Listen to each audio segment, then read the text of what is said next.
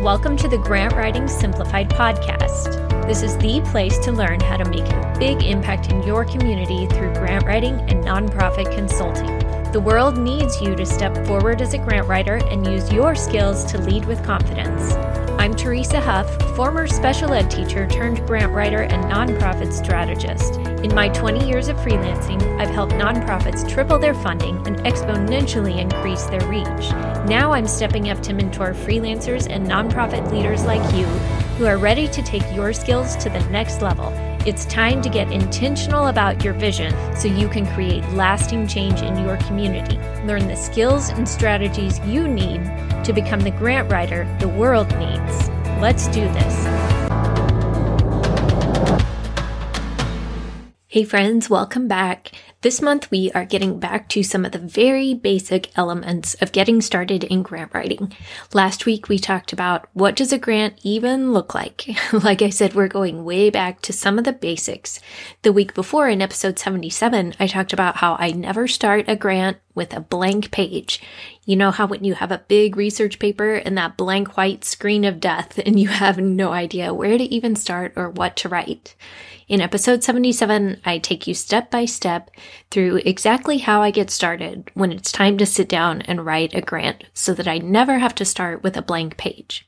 Today, we're going to go back to the basics of a question I hear often where do I even find grants? But before we get into that, nonprofits and grant writers often ask me where to find grants and how to keep up with all the different deadlines. I tell them about Instrumentl, this is an online database that has made my grant searching and tracking process go so much faster. They have search features and funder data built in right there in the system. That would take me hours to dig up and track all that down on my own. Instrumentl brings all your grant research, tracking, and project management under one roof. In fact, I like it so much that I partnered with Instrumentl to give you a free two week trial and $50 off your first month go to teresahuff.com slash instrumentl, that's instrument with an L, and use the code GWSPOD. Give it a try and let me know how you like it. While we're on the subject of grant searches, I thought this would be a good day to talk about that since we're getting back to the basics this month.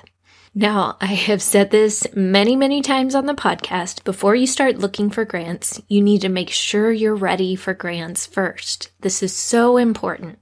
Sometimes it takes people a while to really understand the importance of this foundation.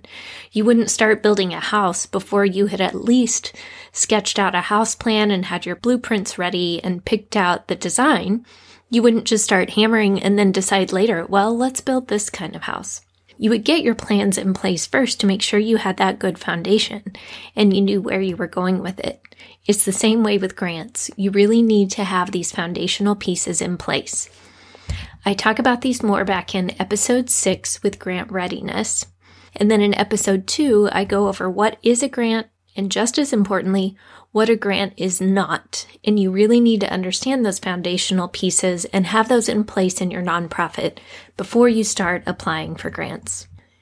Most grants are for 501c3 nonprofit organizations. They're typically not awarded to businesses or individuals. And the other key piece is that grants are externally focused. The funding needs to go towards your external mission of making an impact in the community and making a difference. And you need to tie it to that and explain how these funds will help carry out your mission. Now, today I want to explain where you can look for grants and some of the places to start. Now, sometimes in online forums or different places where I see someone ask, Where do I look for grants? and someone will give them the advice of go to grants.gov. well, yeah, you can find grants listed on grants.gov. But if you're new to the grant process, that's similar to taking someone who has never gone swimming before and dropping them in the deep end of the ocean and saying, There you go, good luck. And that's just not a good idea. So grants.gov is for way down the road for large, well-established organizations that have already gotten some grants before and have a good solid track record of funding, larger budget, larger teams. If you've never done a grant before, don't try to navigate grants.gov. It has its purpose and it has a wonderful way of serving the community, but it's not for first timers. I recommend that you look for local foundations. Look around in your community. Look at what work is happening there and how can you partner with the local foundations that want to invest in your community and your area and the type of work that you're doing. Now, to find these grants, there are different ways. Of course, you can do a Google search, but I also know what kind of rabbit hole that can turn into sometimes. There are a lot of grant search tools out there. Of course, you've heard me talk about Instrumentl quite a bit on the podcast, and that is a very robust tool that also helps manage the timelines and send out reminders and does a lot more than just grant searches. Then there are others like Grant Station or Grantscape, Grant Watch, Grant Gopher, Grant Select, and they all have different variations, different types of search features. The Foundation Directory online is another large one. And you may be able to access that one through your local public library. So you could check with them to see if they have a subscription to the Foundation Directory in case you're able to check it out that way. Some of these search tools provide a free list serve but the problem with those is sometimes it sends the list out like a day or two before the grant is due, and it's too late to apply by then. Back in episode 33, when I interviewed Jason Adkins, and he walked us step by step through how to find first time donors for your nonprofit, he mentioned that he is on some email list updates for some grants, but he still does his own searches and he doesn't rely on those email lists because sometimes they may come out a little later than the grant is posted. So there's a lag time. And when a grant is out and available, we need as much time as we can get to work on it. You can also check with your local library to see if they have any other kinds of tools or resources on searching for grants. Look around in your community to see what local businesses are there and corporate grants. See what kinds of family foundations are there. Ask around, tap into your network, ask maybe your Chamber of Commerce and some local agencies to see what else might be available for you directly and see where you can build up relationships between your nonprofit and those potential funders. I also recommend keeping track of your searches so that you'll know what you've searched in the past and when the applications are coming up so that you'll be able to apply and not miss those deadlines.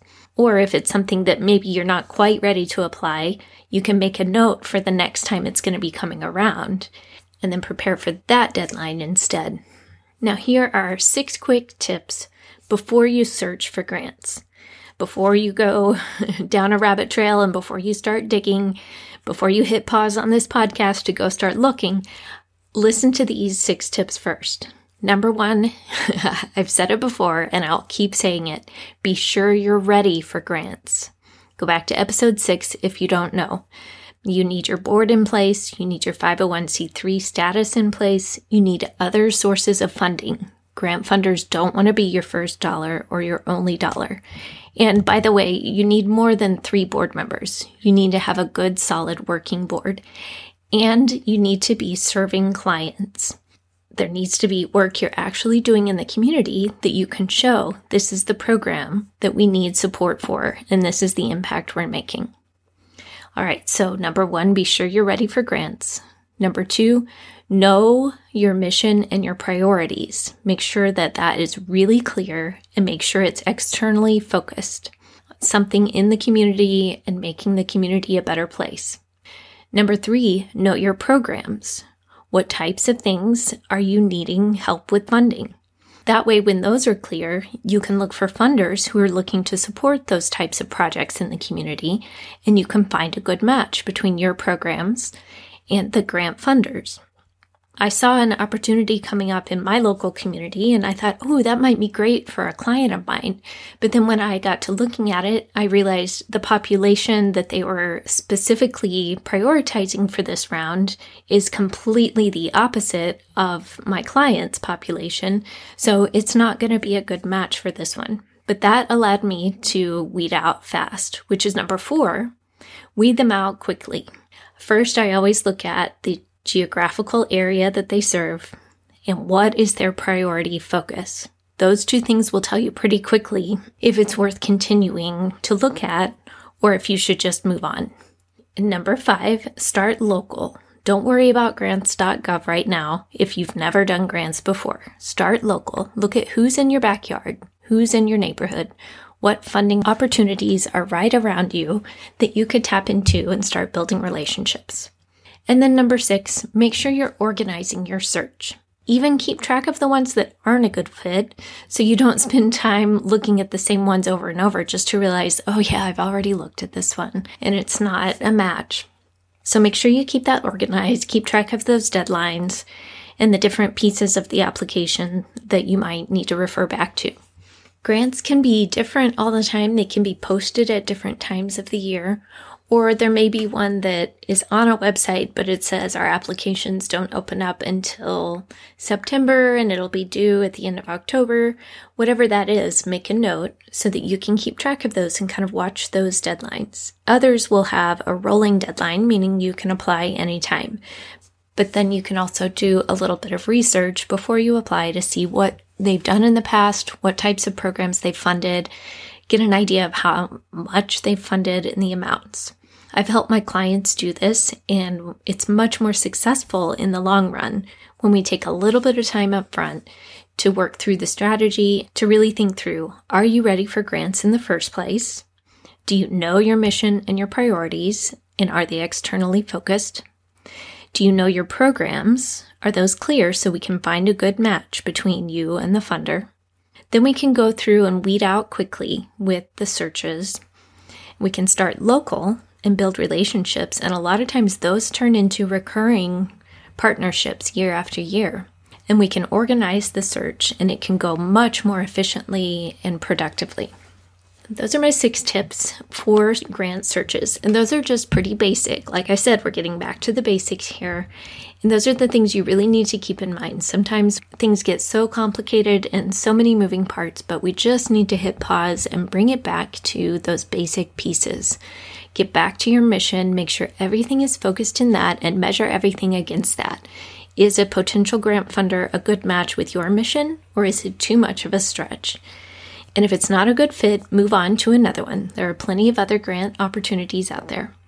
All right, if you are ready to step up your grant writing career in 2022, go to teresahuff.com slash quiz and take my free quiz. Do you have what it takes to be a grant writer? And let's find out. And if you're a nonprofit ready to step into this space, go to teresahuff.com slash apply and let's continue the conversation about how I can help you. I'm working hard to create a ripple effect so we can change the world, but I need your help to do it. So if this was helpful for you, would you please share it with a friend? Let's spread the word so we can help more nonprofits get out there and carry out their missions. All right, my friend, have a great week and go change your world.